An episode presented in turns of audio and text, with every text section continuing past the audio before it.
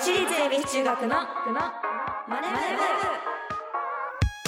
朝のチャイムが鳴りました私たち私立恵比寿中学です今日の担当は出席番号3番真山理香と出席番号13番桜井ココナがお送りしますこの番組は私たち私立恵比寿中学のメンバーがマネーお金について学び考え知識をつけるお勉強プログラムです、えー先週はですねこれまでの授業の復習を行いましたが、えー投資についてちょっと分かってきましたいやなんとなく分かってきなんとなく分かってきま したたはいなんとなくです私もねなんとなく分かってきましたでもなんかやっぱ投資をはいあの早く始めた方がいいんだなっていうことはちょっとうっすらねちょそっとうでねすね気づき始めてきたんですけどもはいあの投資リスクを減らす方法は積み立て分散そしてあと何でしたっけこれは長期ですお正解ですおおバッチリですねバッチリです覚えてますねはいそれじゃあもう早速参りたいと思います毎回お題を決めて予習そしてメンバーが先生となって勉強していきますはいえ本日のテーマはもしもあの時株を学んでいたらそしてこのマネ部でお金を勉強していつかは自分たちで事業計画まで立てられるようになりましょう番組ではメッセージをお待ちしていますメンバーと一緒に学びたいお金にまつわる疑問質問をお待ちしていますラジオ日経エビ中マネ部ホームページメッセージフォームからはいまたツイッターハッシュタグエビ中マネ部でお待ちしていますそれでは私立恵比寿中学のマネ部今日も始めていきましょう、はいここな修行の挨拶お願いします起立気をつけ礼私立恵比寿中学のマネ部この番組は東京証券取引所の協力でお送りしますアリとキリギリスお先に失礼しますアリ課長今日も残業ですか大変っすねキリギリス君お気楽な君とは違うんです私は会社のために身を粉にして働いてるんですそれが私の将来のためでもあるんです僕だって将来に備えていますよ君が何を長期投資の資産形成をしています資産形成って簡単に言うけどね誰だってできるもんじゃないだろうよつまりはコツコツ働くしかないんですいえ僕らだけじゃなく自分のお金にもコツコツ働いてもらうんですよこんな時代に働くことだけに自分の将来を託す人生でいいんでしょうかつまりコツコツ貯めるコツを知る JPX アカデミーオンライン講座投資に関する最終決定はご自身の判断でなさいますようお願いいたします東京証券取引所私立エビ中学のマネ部ツイッターハッシュタグエビ中マネ部でお待ちしています今今日の授業はもしもあの時株を学んでいたらガラガラガラガラ桜木ななんで教室の入り口で懸垂なんてしてるんだ次のライブに向けて体力作りをしてるんですいやー教室に懸垂があるのもちょっと変な光景だけどいやあのな今はな体力よりも知力をつける時間なんだよいや知力って何ですかお金の話以前の問題じゃないからこれは席に着きなさいいや先生そんなことよりお腹空きましたお腹すいた点数やりすぎてお腹空いたんですけどえちょちょっと自由すぎないえちょっとお弁当取り出してあーちょっとまた早弁のあ早弁のムーブかまた同じことするのやめなさいもうもうこれ以上デジャブをデジャブするあなー何言ってんのか自分でも分かんないぞもう席に着きなさいもうはーいさあそれじゃあ今日もな真山先生が授業を始めていくぞはい今日はあそうだなさっきの台本はな口癖アソーショースさんからの、えー台本だったちゃんとセリフまでつけてくれてありがとあうりがなとうございますえーそれじゃあな改めて真山が授業を行っていくぞはいえー今日はなもしもあの時株を学んでいたらという過程で授業を進めていきたいと思います が、はいえー桜木はなもしもあの時まるまるをしていたらと思うことはあるかそうですねもしエビ中オーディションでちゃんと海に入ってたらおうおう水着の仕事がもらえてたかもしれないですはあー水着の仕事がやりたいのかいそれはな多分な入ってなくてもきっともらえ るぞそうかまあなそれはな、置いといて今はそんなことどうでもいいんだ はいじゃあな教科書10ページ目もしもあの時株を学んでいたらを開きましょうはいそれじゃあ授業を始めていくぞじゃあまずは手短に株式についてのお勉強をしていきたいと思います。はいえー、と会社の株式をみんなに買ってもらえるようにするには証券取引所で株式を買ったり売ったりするようにできる必要があるえこの会社の株式を証券取引所で自由に売り買いできるようにすることをなんといううーん難しいですねこれは難しいなちょっとなでもなんかニュースとかでよく聞いたことあるんじゃないかないですないかはいないかそうかはいないですしょうがないなないならしょうがないないならしょうがないけどじゃあなんかうーんそれっぽいこと言ってみたらどうだえー、それっぽいやつ自由に理解うん、自由に理解するんだ。自由売買バイバイ。違うな。 残念だ。それはな、あの上場というんだ。上上場聞いたことあるか？場わからないですあの上上のな上の上にはい場所の場で上場だう。ーん上に登るの上にえっ、と場所の場で上場っていう。で二つ目だな。はいえー証券取引所はいくつかあるがその中でも東京証券取引所の一部に上場しているはい日本を代表する225社の平均株価のことを何という、これはお日経平均株価ですおそうだ正解だおーや日った経平均株価だはいこれもよくなニュースとかで出てくるな、そうですね、まあ今日のな授業はなきっとな学んでいくとニュースとかでその日経平均株価の話についてもっと詳しくなれるんじゃないかわからないけそうどですねはいわからないけど今そう思い適ます当なこと言ってるぞ先生はえそう思いますきっとそうだと思うきっとあのニュースでそこを飛ばさずに見ることができるようになると思いますはいはい、ということでね今日は株について詳しい特別講師を呼んでおります。はいえーここからはですね講師の方に詳しく話を聞いていきましょう。えーお金に詳しいおじさん2号東京証券取引所のえー斉藤文隆さんです。はいよろしくお願いしまよろしすく。お願いします東京証券取引所の斉藤です。どうぞよろしくお願いしよろます。しくお願いします。えっと上場っていう言葉が出てきたんですけど、はいもう一度振り返るために上場って改めてどういうことですか？そうですね。会社がお金を集めるために、はいまああー出している株式、これをまあ自由に、えー売ったり買ったりできるようにすること、これ上場っていうふうに呼んでます。じゃあこれはもうそのまんま上場で覚えるなるほどっていうことですね。はい、はい覚えますありがとうございますありがとう。ごそざいますのえじゃあその上場っていうものをしていないとどうなるんですか。そうですね。例えば皆さん方が株式を持っています。はいただ上場していない株式を持っています、ってことになると、えーじゃあ例えば何かお金が必要になったんで、えー株式を売ってうんお金にしましょうっていう場合、まあ自由に売ることができないんで、誰か買ってくれる人を探さなければならないわけですね。あでそうすると、まあ、皆さん方は活動されてますから有名な人なんでじゃあ,、あー皆さん方から買おうっていう方もいらっしゃるかもしれませんが、普通の人は電車とか外で歩いてていきなり知らない人に声かけられて、株式買ってくださいって言われても買わないですよね。買わないですね。で本当にその買っていいのかどうかわかんないし。でも証券取引所で自由に売り買いしてもいいですよっていう株式であれば日本中はもとより世界中からじゃあ買ってもいいかなっていう人たちが出てくるのであ株式取引しやすくなるといーうところはありまいすつ。でも売り買いができるようになるそうですっていことなんですね。なるほど。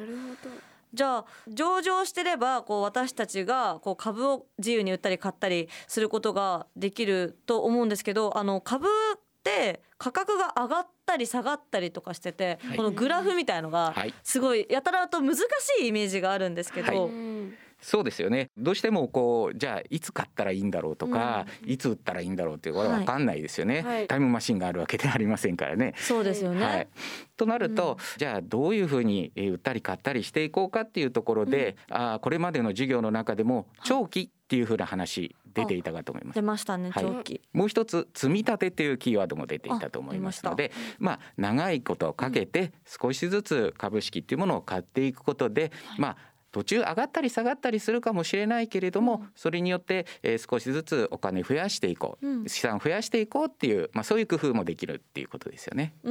ーんなるほど実際にそれって取り組んでみないとまず分かんなかったりするじゃないですか、は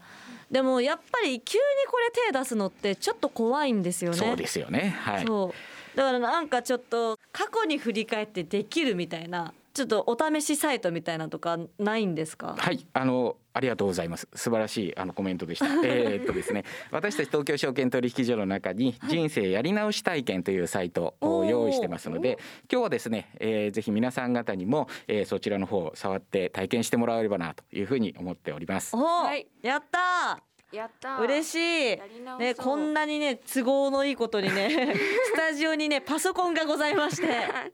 人生やり直し体験というサイトですかね、そうですね、インターネットのサイトになりインまターす。ネットのサイトがはい。ありますこれを実際に今日はやっていきたいと思うんですけど、はいこれって元金はいくらいくらになりますか、はいえーとですね、100万円お持って100万円いたっていうふうなことで想定してなるほど、えーじゃあ100万円を例えば、えー、2000何年にこの会社の株式を買ったっていうふうにした見た場合に、今どうなってたかというところをですね、えー試してみようというものになります。ありがとうございますじゃあ今日は、えっとこのサイトがなんと2001年より前の、えっと年は選択できないということで、ははいい今日は2012年に私たちちょっとメジャーデビューしたのがはい2012年なんですけど、はい振り返っていこうかなって思います社会人1年目真山の社会人1年目の年をやり直してみようかなその年からもし投資をしていたら株を買っていたらっていうことですね、はいちなみにココナこの時は何歳ぐらいですか7歳ですね7歳かまだまだもう ねもうか株って何美味しいのみたいなぐらいそのうそうですね 食べ物ですね食べ物みたいな。それじゃあやっていきたいと思います。はいやり直したいとしては2012年5。あ2012年に上場した会社っていうのが出てきまして、はいで会社を選択してくださいって10社以内っていうふうになってますね、はい今所持金は100万円です、はいまあ、1社でもいいですし10社選んでも結構です。何社でも結構ですね。えー10社以内だったら。何社にしますかこれをえー一社でも見てみたいです1社で見てみる、はいなんか知ってる会社あるなんだろうどれだろう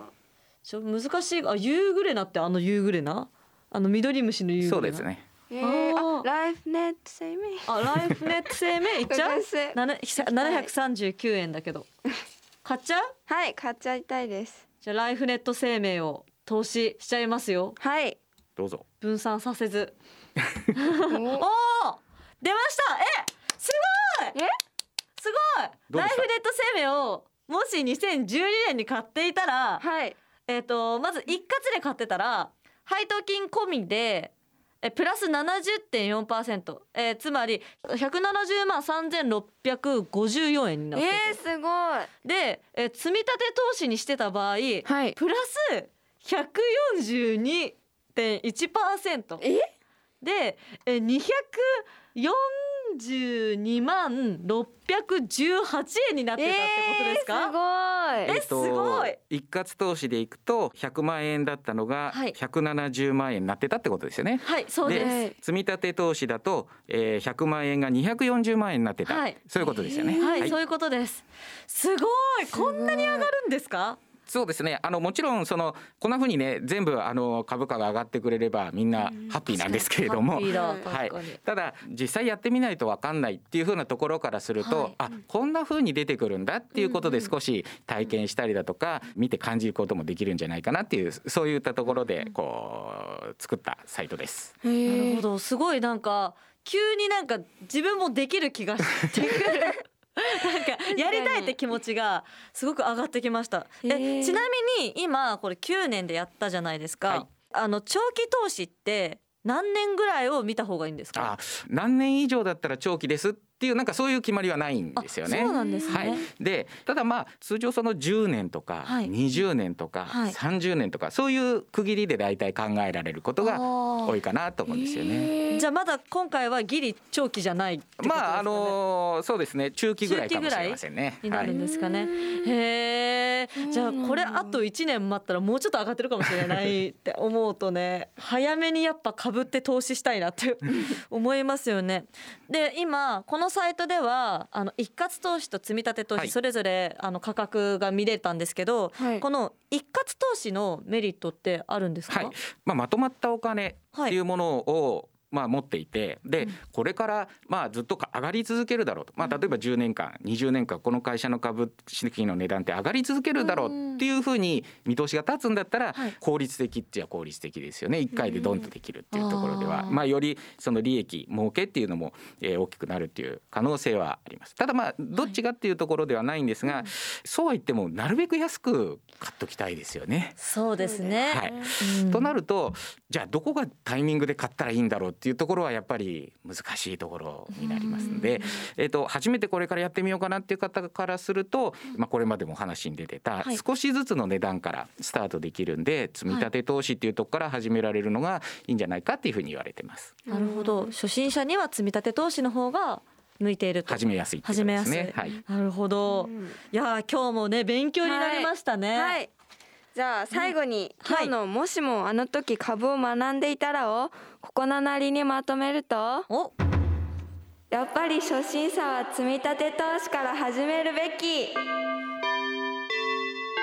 はい次回もしっかりお勉強していきたいと思いますラジオ日経私立恵比寿中学の